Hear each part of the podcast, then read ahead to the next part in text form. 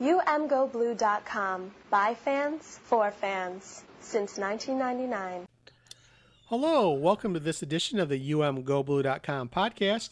This is Phil Callahan, and today I have special guest Greg Dooley from MVictors.com. MVictors.com, the uh, I like to say the definitive place for history and culture of Michigan athletics on the internet. Greg is a good friend, and uh, I have him here today to talk about the Little Brown Jug, one of the uh, great trophies, great rivalry games that, that Michigan has. Of course, they uh, fight the Minnesota Gophers for it. So, uh, Greg, tell us about the origin of, of this storied rivalry. I, I, will tell you about it, and I will add a personal note. Um, Phil and I sit right right next to each other, basically in the press box, typically. So I miss our catch ups that we would have had this time last year, Phil. So it's great to hear from you. Um, but to get started, yeah. So, so you want me to talk about some of the early history in the jug? Absolutely. Well, well, where did the where did the jug come from, Greg? How sure. Did it, what what is its origin story? Sure. So, so the jug. So, so let's let's talk about the history, right? So, Minnesota was one of the founding members of the Big Ten. Um, you know, the talk started in 1895. Most people attribute 1896, the founding of the Big Ten, six schools. Two of them were Michigan and Minnesota. And if you look at what was traditionally called the West, and you know, readers of of your site are of course um, familiar with that term. What it meant, you know, was these Midwestern teams. Those were two of the powerhouses at the time, and you know, we were getting along since the, the founding of the Big Ten, and, and that was one of the bigger games when we played each other. And things really came to a head in 1903. And this is a couple years after Fielding H. Yost arrived in 1901. And Michigan, for his part, hadn't lost a game yet. Um, in fact, in 1901, that no one scored a point against Michigan at all. Right? We played the first Rose Bowl, yada yada yada. So fast forward to October 1903, we have Minnesota on the schedule, a trip to Minneapolis, and they happen to be undefeated um, and unscored upon that year, the same as Michigan. So this is billed as a game of the century of sorts. Okay, so that's the backdrop, right, Phil, of, of how we how we got here, and then if you'd like, I can kind of tell you how the jug comes to play. Well, you know, Greg, it's interesting because I think a lot of current fans don't realize that Minnesota really was, you know, has had stretches of being a great power, right? And, you know, much like uh, Michigan and Ohio State, if you go back uh, to the to the primor- primordial ooze of the Big Ten, Minnesota was a power, as you said. So what happened in that in that first game? I mean, or that 1903 game that you're talking about? I mean, yeah, that's really kind of the myth the mythology, right? That's where. Yeah. So so I can tell you I can tell you the myth. Let me tell you what really happened, and then we can talk about some of the myths. How about that? Absolutely. Um, that's exactly what I want to talk about. Both yeah, sides, so, right? So what really happened was this was absolutely like I described a huge game and what what happened before the game is like we probably normally did. Um, it wasn't, to my in my opinion, anything special. We tr- we made a long trip to Minnesota, and the team works out, and they drink water on the sidelines. And Minnesota was actually known. Um, the area is actually known for its stoneware jugs. In fact, they're very collectible today. There's a place called Red Wing, Minnesota, that makes these big jugs. I I'm guessing Yost or the trainers or, or the people knew from various athletic teams traveling to Minnesota you could get these jugs, so they bought one. Um, they bought at least one, but they bought one, a five gallon jug in Minnesota at a five and dime. I think it cost thirty cents, and they bought it before the game. Um, there, you know, we'll get into the myth in a second. And what happened was we played the game. It was a brutally contested game. Michigan scored in the second half to go up six. Touchdowns were worth five back then. Got the extra point. Minnesota scores late in the game and kicks the extra point and the crowd there's there's between what you read there's a there's a few seconds left there's a few minutes left and the crowd storms the field and they call the game a 6-6 tie now, this is significant because this is the first time Yost has left the field, the mighty Yost, without a win, right? and Minnesota has effectively um, held serve at home, you know, in their minds, right? So, so there's a huge, you know, it's a huge aftermath. Michigan leaves the jug behind in the locker room because why would you bother hauling a five-gallon ceramic ceramic stoneware jug uh, on the train back to Ann Arbor? Right? It was thirty cents. And by the way, um, for for you guys who like to do the well, how much is thirty cents back there? Who you know, you, you could do all the math. Put it this way: Michigan made thirteen thousand dollars in the game. Tickets were a couple bucks. This wasn't a huge expenditure. Okay, so there was nothing precious about the jug. They left it behind.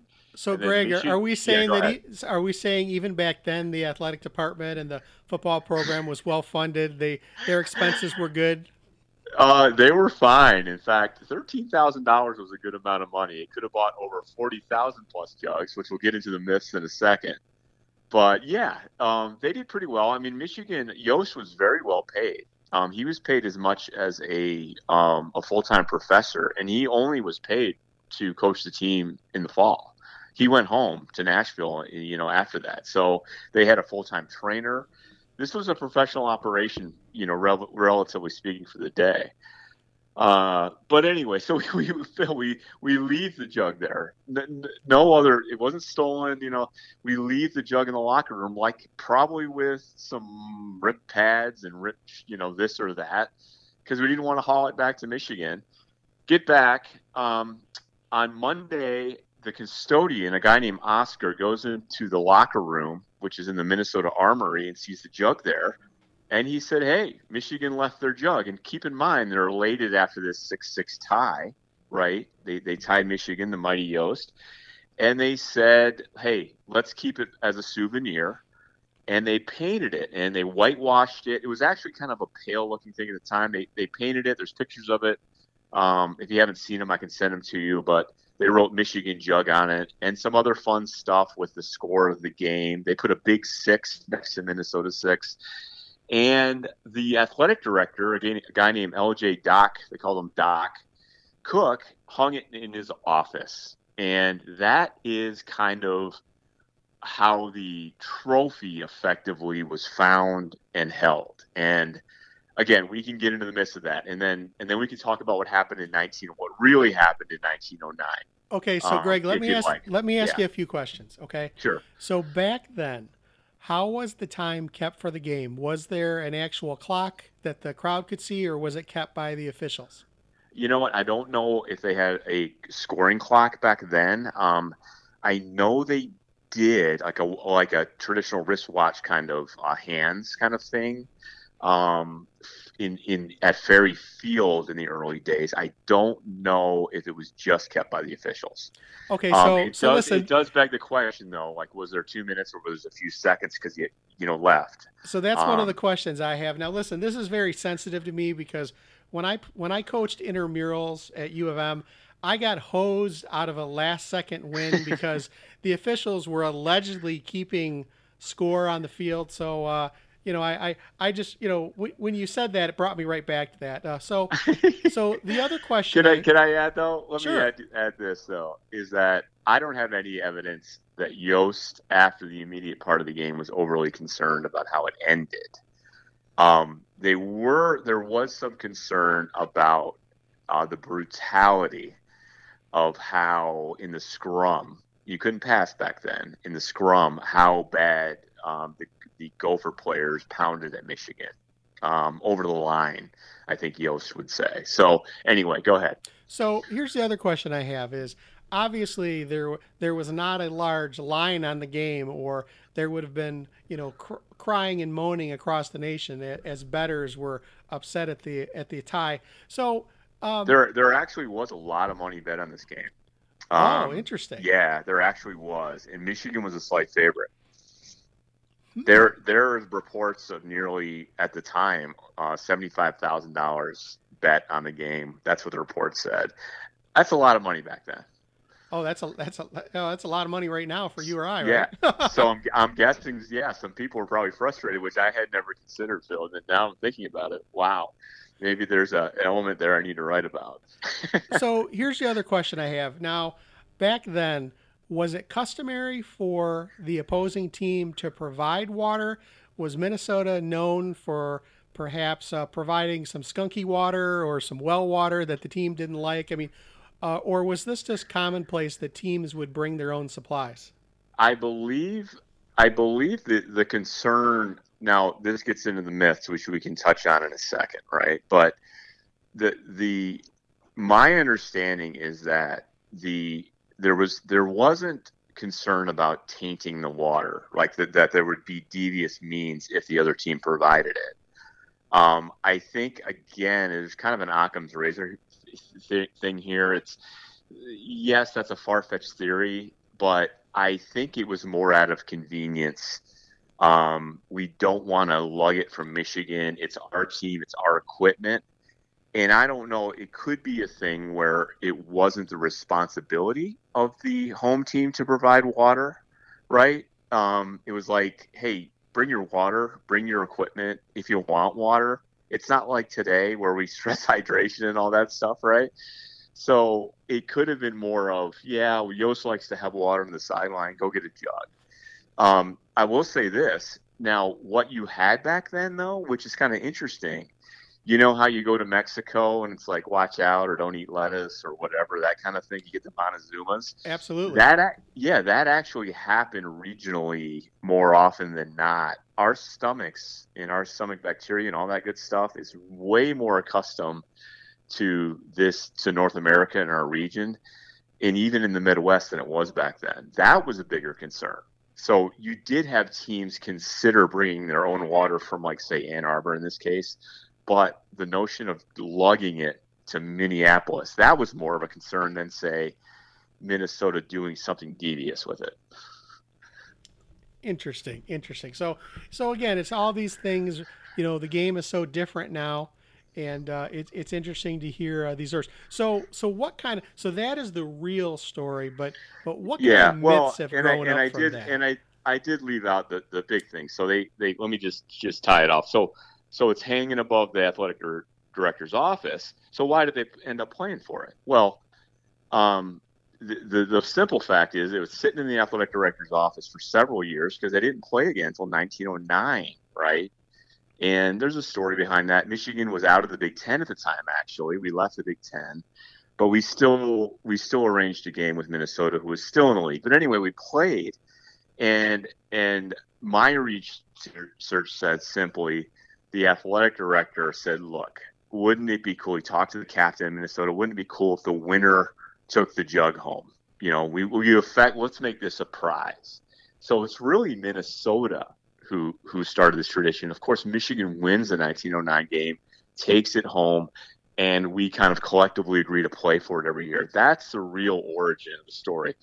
Now, the legend goes, of course, we could get into all this, is that after the 1903 game, the 6-6 tie, Michigan leaves the jug behind, and Yost, for some reason, wants it back. Hears that they have it. Maybe he heard that Cooke they painted it and put it in his office, and maybe he was bitter about the game, the the, the way it was brutal and all that. And he writes, or there's a telegram or whatever, that he wants it back. There's really, really no evidence that Phil that that took place, and that's what you'll hear like in the stories. You'll hear we got into the water a little bit, which I think I already got into that. Michigan bought the jug for fear that Minnesota would taint the water. Again, there's there's really no evidence that happened, and then you kind of apply logic to all this. Um, it doesn't really add up. So what's interesting is that you know I think we have this pristine view of uh, intercollegiate athletics back then, right? And you and I both know that the history back then, uh, all around, has some rather sordid tales, right? And what's interesting, gosh. what's interesting though, is that really, you know, uh, you know, big time athletics gets a hit for you know being about marketing and hype, but really there was some hype and marketing going on even back then, right? There, there was a ton of that, and in fact, um, I think if you you can really point to any of the major issues, even down to, COVID, um, to to the the the uh, flu right now, I, all these things really played out like vividly between this period and about the next 10, 20 years, up into and past the the Spanish flu. Um, names, images, and likenesses. That that whole debate, whether payer, players should be paid, um, whether players have the opportunity to make money on campus. In fact, a bunch of the players, the key players that played in the 1903 game, they did things like try to sell hurry up Yost, like fielding Yost cigars on campus, and um, they received loans with no intention of ever being paid back when they didn't have scholarships back then. And this continued for really the next few decades, really, in my mind, until Fritz Crisler came and a little bit after Fritz Crisler came. So, yeah, that this stuff was going on, going on very much back then. And by the way, the guy Yost's big rival at the time was was a guy named Amos Alonzo Stagg, whose name remains on the Big Ten championship trophy alone, right? Because it used to be the Paterno Stagg trophy or other way around, whatever. But now it's just the Stagg trophy, right? And you win the Big Ten championship. Maybe Phil one day will find out what that trophy looks like. Man, it's but been it's a, it's been a long time. It's been a long time. You know, it was funny. Yeah. You, you mentioned the Rose Bowl and you said yada yada, and I'm like, hey, I you know I have a shirt from the last Rose Bowl game that, that we went to, and yeah. you know back then we we went to the Rose Bowl. You know at the end of the Lloyd Carr era, just going to the Rose Bowl again was kind of a disappointment. And I have to tell you that shirt is 15 years old, and I've been promising my my youngest daughter that oh honey the next time that Michigan goes to the Rose Bowl we'll go to to Disneyland and every season when Michigan loses, she'll look at me and say, "Yeah, we're not going to Disneyland, are we?" So uh, yeah, you know, we... I, am I'm, I'm with you. I actually have a, a, hat from that game that someone gave me. I wasn't at that one because of why would I? I had been to four already because it was old hat. Yeah, maybe I should have gone. And uh, yeah, I miss it bad. I miss it bad. But yeah, that was that that 1901 season. That was the first, really the first bowl game of any kind. Um, and uh, it's kind of uh, one of those special Michigan firsts. We have a lot of them, um, but that was a big one. Well, I, I we, think the I think the the first that we've we've revealed here is that you know there's a whole hidden investigation that we need to do about whether this game was fixed, right? I mean, yeah, I think that's you know, what, I what, think that's good. Was Spartan Bob smart. there? You know, Spartan Bob's relative was he keeping time? Did he run the time off? What exactly was going on? Was there seconds left, minutes left? And you know, what was there the potential for the water to be spiked? I mean, we're learning all kinds of things here, Greg. there, there's a lot, you know, and, and it's funny because when you talk about the jug, um, that's a funny, uh, but but there were quite a few Michigan fans who lost a lot of money in the game. Um, no doubt. I mean, I think, I think, that's pretty interesting. So not only did they have to pay for the trip, the long trip to Chicago, I mean to Minneapolis, by the way, at the time, um, they also lost some money. And you know, when when you look at the jug, it's funny, but you know, we talk about these myths, but keep in mind back then, there's no Netflix, you know, there's no inter. The sports writers at the time really tried to paint a like a fabulous version of of the game, like calling it the game of the century. There were probably a few of those. In, in all honesty, this was no doubt a big game, and right, and and the, the jug doesn't doesn't become a thing if this wasn't a huge game, but there was a lot of that. But then when you throw in something like a jug, like something that didn't happen on the field, that's when sports writers went nuts and tried to get quotes. And frankly, coaches, people involved just made up stuff. And that they just they just made up stuff to make it fun. They said the, the Minnesota coach Doc Williams, whose namesake is Williams Arena, which is of course the basketball arena, used to be hockey as well at Minnesota. He just said, "Yeah, we stole it from them they th- that was their special jug and we stole it and and that that was this that was the real story for like a long time and so people kind of figured out that didn't happen. It was just a jug right? So there's lots of fun stuff with this. So, so and and it got stolen in the 30s in fact from yeah so from, so greg yeah. before we get to that when did the myth emerge? Okay because you know definitely yeah. there was the real story and then you know the myths emerge and they start being repeated. And you know if myths get repeated enough they they kind of take on a, a life of their own. When did this myth begin to get repeated and amplified Sure. Well, again, it's not a real thing, right? This isn't how many yards Willie Heston ran for. It's we're talking about a jug, so it's it's inherently supposed to be uh, fodder for a little bit of fun, right, and a little bit of lore. But it, I think it really started after that 1909 game when the sports writers asked about it, and they said, "What's this?" And that's when, with a gleam in his eye, the coach from Minnesota kind of started started giving. And if you look in one of the Michigan yearbooks, they quote him about what he said about the jug, and it was just all made up. It was completely made up. We stole it. it they had scores of the game on it, not true. We stole it, not true. They carried it with them from Ann Arbor, not true. Um, and you started. I think. I think these guys got egged on by sports writers. So 1909, and then pieces. You know, people who were there, right? The equipment manager slowly they start to come out. Like in 1953, the 50th anniversary of that game, kind of said, "No, no, this is what happened. I bought it. Um, you know, I just bought the jug." But but even he said, you know, Yost told me because he feared they taint our water, which is possible, right? But that seems like a hmm. really well hatched plan before they they left Ann Arbor that he's going to go buy a jug because they're worried about it. But even he said things. So honestly, I don't think this the whole story of the origins was straightened out and i give myself some credit for that until 2009 when i really really dug into all of the pieces of it including when it was stolen because that was all screwed up because i just don't think people cared phil i mean they, it was a fun tradition why would you bother? And even you gave me crap, you know, at one point going, Greg, I kind of like the myth. Leave it alone. And, I, and I'm fine with it too. But well, I, it, I it really is, wanted it to is, know the truth. It is interesting because I do want to know, like, I think there is a value to knowing the real story. Okay.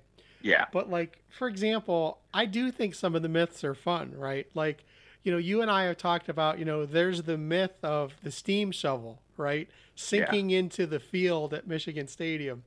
And yeah. it is absurd, right? It is right. absolutely absurd, okay? And yet, it is hilarious to tell people and you kind of, you know, rib each other and and again, you know, a lot of times the myths are, you know, it's kind of like um you know, I used to tell my daughters about, you know, uh you know, Santa Claus as my older daughter, as my oldest daughter got older, she would kind of say, "Well, you know, Santa," in air quotes, and I'd say, "Well, you know, when you stop believing in Santa, Santa stops believe stops bringing gifts. So, you know, you, you get to you get to make a choice, right?" So, yeah, no, that's great.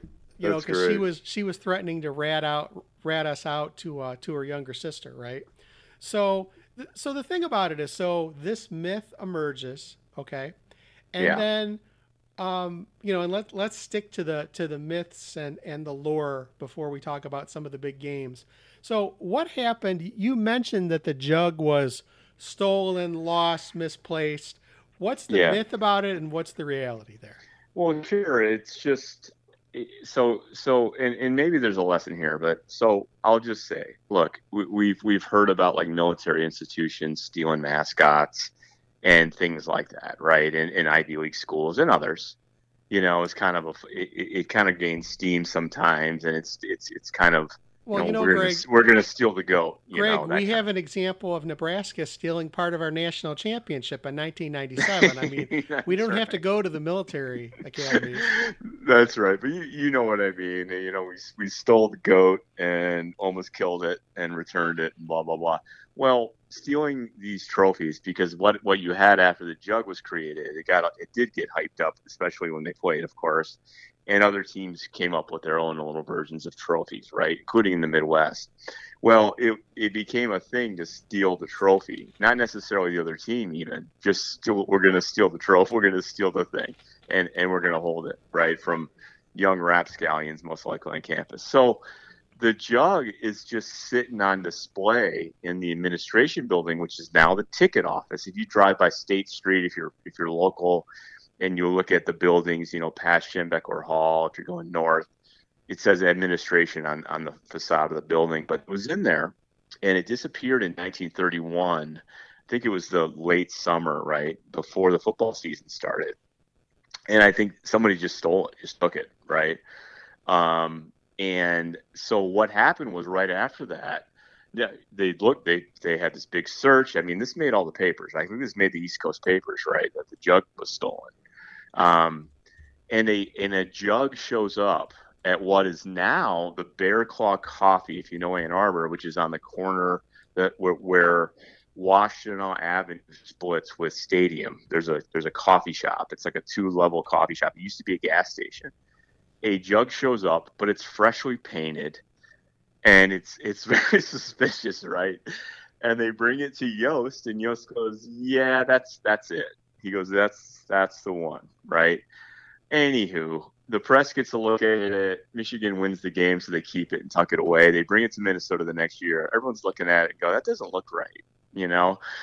And Michigan unfortunately ties the game and takes it home again. Well, so the next year is 1933. Is it 33 or 34? I forget. But anyway, the next time it's it's back in Minnesota. I might get my, my years messed up. Oh, it's 33. Um, another jug shows up on campus, a different jug, and Yost confirms it's the real thing. Minnesota wins, I think, in 34. And Oscar Munson himself, the guy who found the original jug, now it doesn't look like when he got it, had it, but Minnesota's had it a couple of times since then. He says, yeah, this is the real thing. So the myth, just in a nutshell, was just all screwed up. It was found at a gas station in a clump of bushes. It was gone for four years. The years were wrong. They're mixing two stories up. The gas station was where the fake one was found. The real one was found in a clump of, of bushes in 1933. It, it was just all over the place. And why is that? Well, somebody screwed it up and put they put little snippets of information in old programs about it. And you know, modern day, probably some of our contemporaries, not calling anybody out, did some research and the the data was wrong because I don't think people cared right? Again, it wasn't how many yards Tom Harmon had against Cal. They're talking about a jug. They just didn't put a lot of effort into it, Phil, and it was all wrong. But it, but it, why, why did I bother even to look? Because the athletic department claimed that the jug was missing for four years, and then suddenly showed up, and but without any explanation. It didn't make any sense to me. How could how come I've never heard more about this, right? So, uh, so Greg, the story what, was wrong. So, Greg, yeah. what what happened? Did a fraternity steal it? Yeah. Did, was it misplaced? I mean, you know, you yeah. know, again, I, I was in a fraternity at U of M. You know, as you talk about, there is a culture of stealing things. You know, yeah. We used to steal, uh, you know, uh, displays from sororities, and they would have to come sing for it, and we would have a party. I mean, what happened to the jug? Yes. So, so was I. We did things like that look, my hunch is it is something like that, either a fraternity or um, either, or a group or some or some guys on campus took it. My hunch is after two years, it got old, or the guys were graduating who stole it, or whatever. But I think I'm assuming I'm, I'm assuming students, and I'm assuming they said, you know what, the joke is a little old now, especially given that this is a real thing at this point, which is pretty old. I mean, it's 30 years old, right? Um, let's just put it back on campus. Yeah, I think that's what happened. Now it could have been it could have been someone else in Ann Arbor. I do think it was someone from Ann Arbor.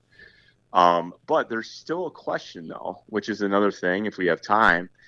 Is was did did what was returned was it the real jug, and is the jug today therefore, you know, the same as the 1903 jug? Well, um, well, Greg, that's one of the questions I have for you. Is that yeah? You know, when I when I read the background, is do we have we have an authentic jug, but do we have the authentic jug? So, I, will I'll nutshell it for you. But what what so what I did was I, I actually got to go inside and and check it out, and they allowed me to bring in um, the master potter from the Henry Ford Museum, and I, I asked around to, to, like the Michigan Art Department and things like that, and they recommended this guy, this guy named Ryan Forey, um, not a Michigan fan, but lived in Ann Arbor at the time, and he again he was the master potter at the Henry Ford Museum, which which which he he's an expert in pottery, coincidentally from this era, right? And he looked at it, he looked at old photos, we did all that stuff, And one of the things that he spotted, and I give him credit for this, is an old. You can see the outline of an old Minnesota M, different styled M, that is actually um, you can see the same the same style in photos from the 20s. Okay, so what what does that tell me? It's not the complete answer, but what it does tell you is that this jug most likely, right, dates to the 20s at least. And if it dates to the 20s, they only played a few times between then and 1909, right? They didn't play as regularly as they did. They, and, and by the way, Michigan won a lot of those games, so it didn't travel a lot. There's a real high probability that this is a real jug. I, I can't say for sure, um, but the, the I'll tell you the handle, which is a very distinct thing on a jug, even even from ones that are mass produced, seems to match up really well. The size of the jug, and there are a couple marks on the jug that almost look like you can make them out on early versions. So if you had to ask me, I'd probably say yes with an at like, uh, hey, I'm not sure, but there's a lot of evidence to say that it's survived all these years.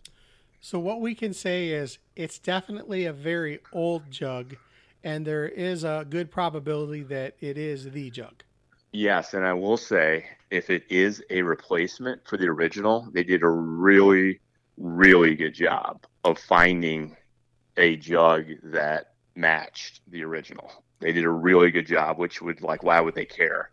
you know they, they're not they they weren't anticipating Greg Dooley in 2020 talking to Phil about it or doing this research. So they did a really good job if they did. So I, there's a lot of things to point to that it survived. Um, it is an old stoneware jug, and you can see white, like the white, almost like a whitewash underneath it, which is what one of the early layers of the jug is. It's a whitewash. That's another piece of evidence, right? you could probably x-ray it like they do with old pottery and things like that and i actually almost had somebody on board to do something like that at one point it, it kind of fell through but maybe one of these days we'll take a look or maybe we leave it alone maybe that's one legend that we let we let um, sit there and and wonder about it so i guess the only question i would have is you know obviously it, it's it is an artifact now you know, if somebody were to take a, a, paint, a paint speck from the bottom, you could probably look at the layers and and I was wondering about if if if the current jug actually had had white going all the way back. So, you know, to that, I'm looking at the photo of, of the white jug, okay? And you know, Greg, I, I know I've told you this story.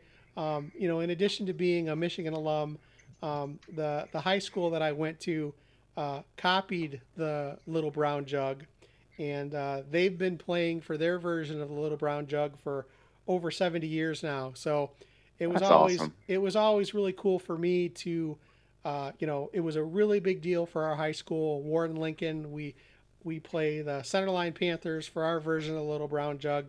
So it was always cool when I went to Michigan to know that that we had taken the tradition of our brown jug from Michigan's brown jug, and one of the cool things about our brown jug is it had all the scores in it, and you know when you would win it, you'd get a picture of holding the jug with your score. So when did Michigan? That's awesome. When did Michigan and Minnesota start putting this? When did it become blue? Okay, and on the Michigan side, Yeah. and and Minnesota colors on the other side. And when did the scores start being added? And most importantly, what are you going to do when you run out of room for for scores? What's the Sure. plan here for the future? So they they've always put the score on it. Okay, so they started with the first that first tie. They painted the six six.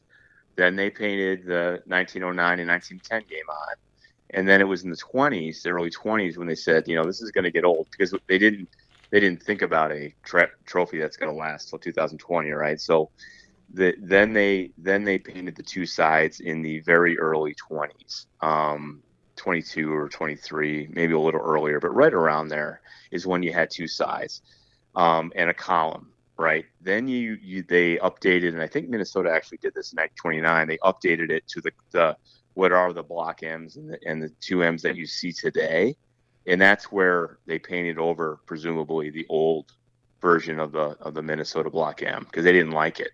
Um, so that that gets us to the to the end of the 20s, and then in the early 40s is when they added the two column kind of approach on each side. So the, the jug today has four columns of scores. It used to have one side had a column, then they added another column, right?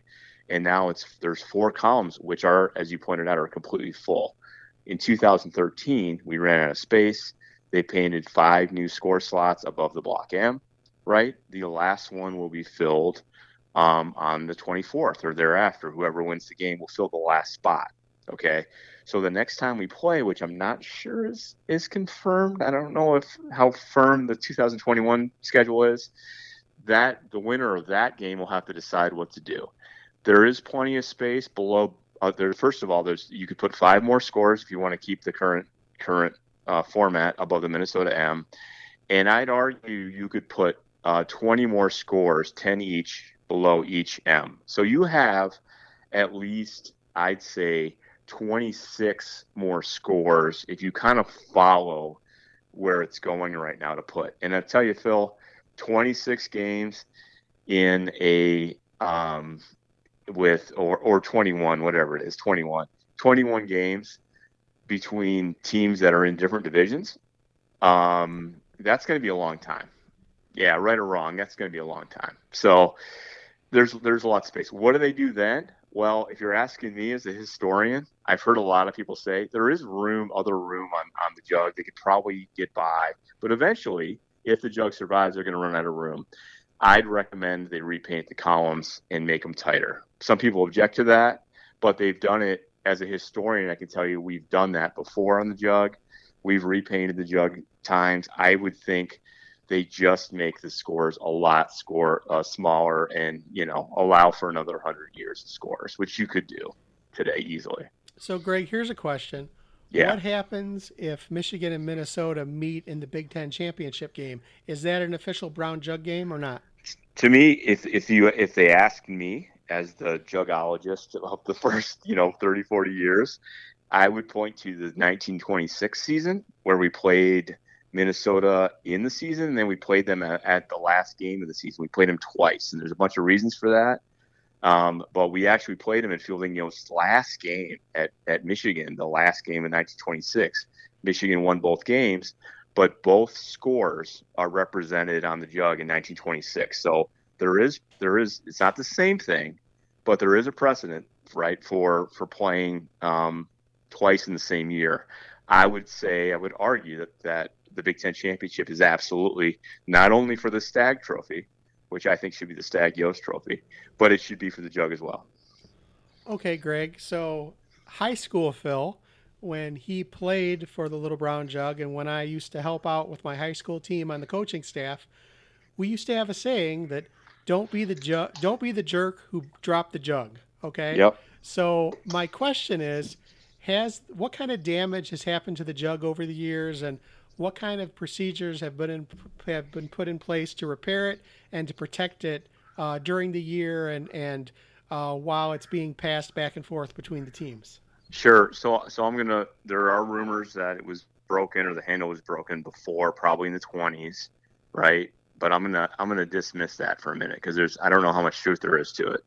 The only damage that there's been to the jug, there's a big chunk out of the bottom which I assume is just a just fell off. There are tons of wear on the handle, and then there's a ton of nicks. Now, um, I happen to know the woman who who paints the score on the jug, woman named Jill Gordon. She's wonderful. If Michigan wins, right? I know that if she has the opportunity and has the right paint, um, she will touch up some of the nicks. So that's as close to any repair or anything like that that we've had. Um, she hasn't touched the handle and anything like that. But if there's a big like brutal nick out of there, she will touch it up. Um, but other than that, the jug's in pretty good shape. And as far as holding it, you really need to hold the thing with two hands. You'll see pictures of guys holding the handle. It's just not a good idea. The thing is 100, almost 120 years old. Um, you really need to hold it with two hands. Chase Winovich, um, actually was at my lecture at U of M in the history of college athletics. And I urged them, we were talking about the jug. I urged some of the football players that were happened to be in that class, including Chase, to hold the thing with two hands. I swear, Phil, he heard me. And despite that, some of you might know the pictures. You can look them up. He ran around that thing like crazy just to get my nerves. So it's personal for me. So hold the thing with two hands and don't just hold on it by by the handle. One day this thing will break, like every glass. It will break. Um, don't do it on your watch. That's my advice to the captains. So that's one of the reasons I'm skeptical that the handle has been broken, repaired. I have um, seen the jug up close. Okay, I've seen it mishandled, as you've mentioned, and yeah. I mean, no matter how well it's been repaired, I got to believe that if the handle had been broken, it would have broken again in in some of the situations I've seen. Right? You're right. You're right. And what what kind of adhesive that presumably would have been used in the in the 20s or 30s would have held up all these years? It's like there's just no chance, right? So, I so mean, Greg, let me ask you another question. Is there anything in the jug? Um, there, there is, there is, there is some something rattling around in there. I don't know what it is. the The top of it is sealed off. Um, there's a screw up there. There used to be like a cork kind of thing, and it kind of broke off. Um, if you shake it, you do hear something, but it's not like a piece of like there's room that someone put a piece of paper in there with a note. Um, you know, or there's not like a corn cob, you know, like you just you can find in some old jugs. There's there's just some debris, which which I think makes a lot of sense for something that old. So, a, a funny aside, okay, when I played for the Brown for the high school version of the Brown Jug, our coach lived in the opposing city. Okay, so the running joke we had is that our the deed to our coach's house was in it and if he ever lost, he was going to lose his house. So I was wondering if, uh, at, you know, through the years, people have put notes in it going back and forth. So I was wondering if there is any equivalent with the Michigan jug. Not, not as far as I know. And again, something happened. Like someone tore the, they had a little cap and ribbons, and someone ripped that off. I don't know when that happened. Um, but no, there's there's nothing, and no one's drinking out of it like the Stanley Cup or anything like that. Maybe unfortunately, but probably fortunately, because if they did, and the, you know people were putting beer in it or what have you, um, it probably wouldn't survive too many of those nights. So has the jug always been delivered to the team on the field? Uh, has that changed throughout the years? You know, I don't. That's a good question. Um, the old pictures always have it on the sideline. Like there's there's pictures from the 30s where in the 20s where it's sitting on the sideline for the press to see. But that could have been an anomaly in the meet, and that could be why they took the picture. Right? Wow, the joke's here. Um, you know, I remember pictures of Woodson carrying it off, and certainly these days we bring it to the sideline and tuck it away. Woodson, car- Woodson carrying it by the handle, by the way. correct, correct. Yeah, and there's let's see, uh, Minery. There's a good shot of Minery holding it by the handle, if I recall. But but Falk, Falk always was careful. Um, he'll tell you this to keep the thing tucked away until the very very end of the game just because it was such a distraction. Um, because if you put it out everyone wanted to see it. The media wanted to see it. Um, it just created a little bit of a frenzy especially obviously for the minnesota game. Um, so both both told him to keep that thing in its case until the very end and he always did. But in in my lifetime i think may, maybe what i mean both teams were so dominant as you know phil um, it's very, very possible that like between 1969 and say, well, shoot, until until they nipped us, um, we beat them up pretty good. 75 was a little close, but we beat them up pretty good. It's possible they didn't even bother, but um, I'll tell you, Minnesota has beaten us a few times, as you know. We we were sitting next to each other for one of them um, recently, somewhat recently. Um, hey, I tell you what, they make a big deal out of it, just like State made a big deal out of the the, the Paul Bunyan Trophy. And you know what, Harbaugh with the Paul Bunyan, that was traditionally a locker room trophy. Said, hey, all right, we're gonna we're gonna pull it out then. And you know, I think there was part of that going on with the jug. So well, I know, like seeing it on the sideline. I, I, I worry about it, but I like seeing it out there. Well, you know, Greg, you've been down on the sideline. There's not a lot of room down there. So the last thing you'd want is to have it out and, and somebody knock it over or a player run out of bounds during the game. So I, I, I think it's good that they're they're careful with it. Um, so thinking back, right? So there there have been some huge memorable games. You know, I know for most of the last 30 or 40 years, Michigan has had a lock on it. And I know Yep. a lot of again, this is where, why we really want to talk about the history of it because there are many current fans who kind of just, you know, I'm sure take the jug for granted, right? It's one of those things we beat Minnesota all the time and it's not a big deal. But, you know, it's interesting to think back to that, you know, to those initial games. Um, what about the game in the in the 40s with Tom Harmon? You know, that was a, Yeah. a huge monumental game that, that I don't think a lot of people are aware of. Yeah, it's it, there's a couple couple few someone someone Bo would argue Bo had a couple of these teams, right? Like they had everything. and the 1940 Michigan team had everything including basically a you know US uh celebrity, right? And the great by far the best player in the country, arguably the best player since Red Grange in Tom Harmon. And we had just a fantastic team and we were whipping people going coast to coast. We went we started off with Cal, you know, and we went to the East Coast and crushed teams and beat Penn and beat all these great teams. And we played which which was was a great Minnesota team. It'd be like I don't know. I think they had four or five national championships at that point. Probably had four of they. Um, but anyway, they had claimed a bunch of national championships. They were a powerhouse team. They were very highly ranked, but Michigan clearly had the better team. We went in there in sloppy conditions and lost and had had the ball in, in the red zone several times. It just couldn't score, and we lost seven to six. And while Tom Harmon's name, you know, has endured, um, that loss really kept us from one of what would be our 12th national championship, of course, if you if you count the rest from there.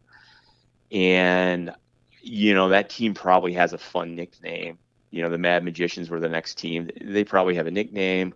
We all probably know how to talk about that team. Oh, Tommy Harmon and the 1940s.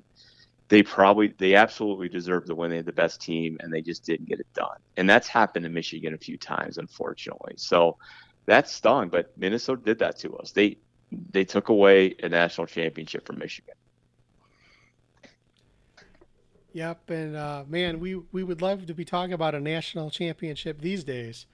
Um, you know, one of the big games that I think back to was the Bo team that that lost to Tony Dungy and the Gophers. Yeah. Um, Yeah. that's the one that that I remember. Um, you know, being a a young Wolverine fan, and and again, just assuming that oh, Michigan's going to win, and to uh, that's the first time that I remember the name Tony Dungy, and of course, you know he went on, he has gone on to be a to have a great coaching career, but that's how that's how I remember him. Um, yeah, I mean, and shoot, and they they beat they beat Jimmy Harbaugh right in '86. Um, that really stung before his guarantee. I think I think, and and when we beat Ohio State, but man, that that was a great team. Um, man, um, that was our first loss of the season, 17 to 20, um, and of course at home, right? What what a brutal loss. When I think that was a Rickey Foggie game. I mean, brutal, brutal. I mean they they've laid some blows on us. Like Indiana's come close, right? But they haven't they haven't landed the punch. You know, you know what I mean, Phil. But Minnesota's landed a few on Well, us. I remember. I I think back to the 2005 game, right? Yeah, And um, you know, I was still working with the the high school football team that you know we were playing for our version of the Brown Jug, and I brought some football, some of my our football players to the game, and in the closing minutes, Minnesota won. They they uh, ran around the end, had a long run, and ended up beating Michigan 23 to 20. I'll never forget that. And I remember sitting there going, "Wait, this isn't how this is supposed to end." And Yeah. it was it was really shocking. Yeah, no, and and we we've had a few like like you could argue we stole that. I think it was the 2003 game, the big comeback, right? And we we had the Tyler Ecker, I think, over the middle, like a play that probably should be talked about a little more, basically to win the game. We've had a few where we've gotten by, and and you know, and frankly, if you want to go back in history, I talk about 1940. I mean, we each buy a couple wins in 31 and 32, and we claim, sorry, 32 and 33. We actually tied.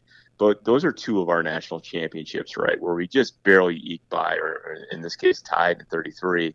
So we we've inflict, inflicted plenty on Minnesota, but again, they they've bitten back, and you know I mentioned that 1940 year. I mean, they they beat us from 1934 um, to 1942. They beat us nine straight years, and again, the Buckeyes are having their way right now, but even they haven't beat us nine straight years yet. Um, that's that's pretty brutal.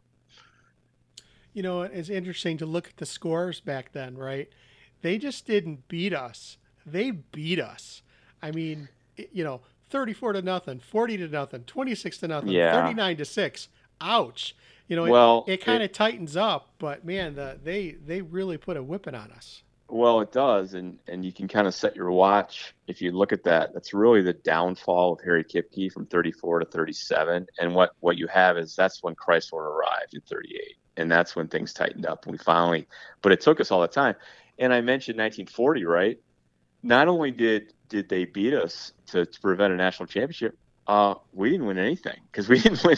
We didn't get. They won the conference championship too, so they took everything from us. So Harmon Harmon doesn't have a Big Ten championship.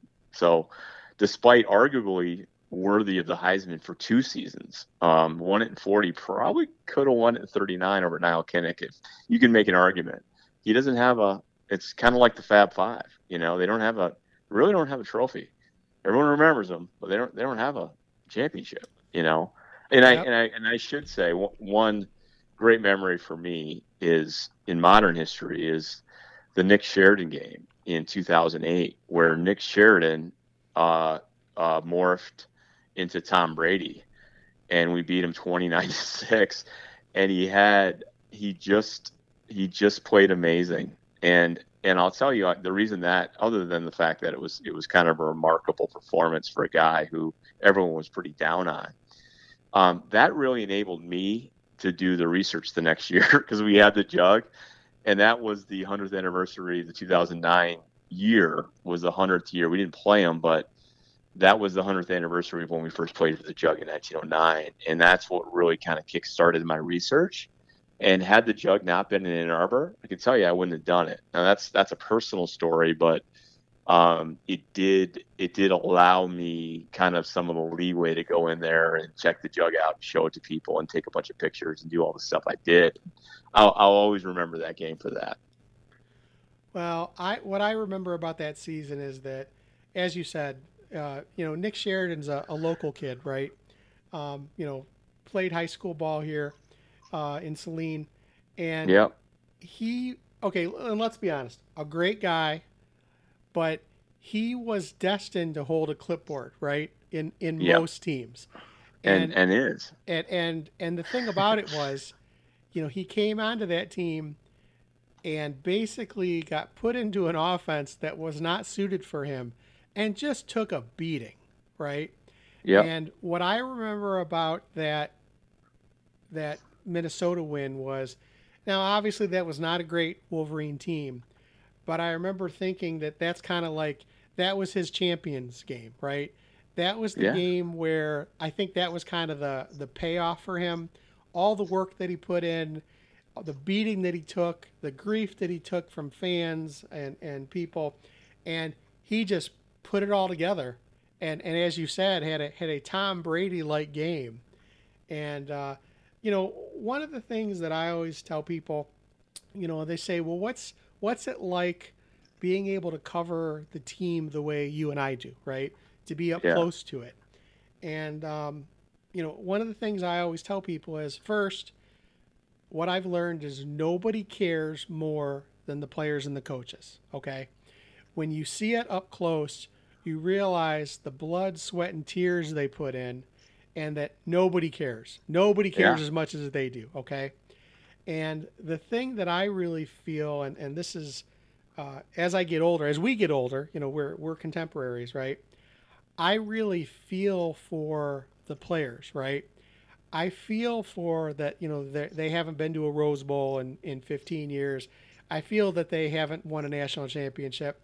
So when you see a, a, guy like Nick Sheridan just put it all together and have a great game, you really feel good for him, right? Yeah, Yeah, no, you're you got it spot on. There's no doubt about that. And Frank, and I think Michigan fans have a sense for this, but we're not all exactly rational, calm people, and you see that play out in Twitter. But you can imagine back then with the emails and the calls and the harassments, it's brutal. And and by the way, I, I've seen it, felt it. I mean, Nick Nick played at Saline. That's where I live, right? You're you're close to Saline, right, Phil? And yep. You know, co- there's a lot of assistant coaches who who have lived and lived in Saline, and their kids go to school and they get crap at school, and you you do see that side of it and how much how hard these guys are working. And by the way, for a lot of these guys, this is their job. I mean, Nick Sheridan's a coach today. Um, this is this is their life. It's real, and uh, you do get that that that sense of it when you when you see it up close. And yeah, it is it is um, and it does change your view of it. It changes how you are a fan to see it like we see it for sure right or wrong. I mean, it is. We, I think maybe we knew that going in, or we certainly haven't stopped. Um, it has changed my perspective, and when I hear people say things, I I do think a little different from based on my experience being so close. Well, Greg, I want to thank you for your time. Really appreciated it. Uh, you know, I, I I hope that we will see each other once again in a press box someday. Uh, you know this uh, this COVID thing has really, uh, you know, put a put a damper on on uh, our access. But you know, going to keep loving Michigan, and uh, you know, want to thank you. So um, I want to thank Greg, and uh, going to close out this edition of the UMGoBlue.com podcast. Go Blue. Go Blue. Thank you for listening to the UMGoBlue.com podcast. All rights reserved. Search for umgoblue.com on iTunes. Go Blue.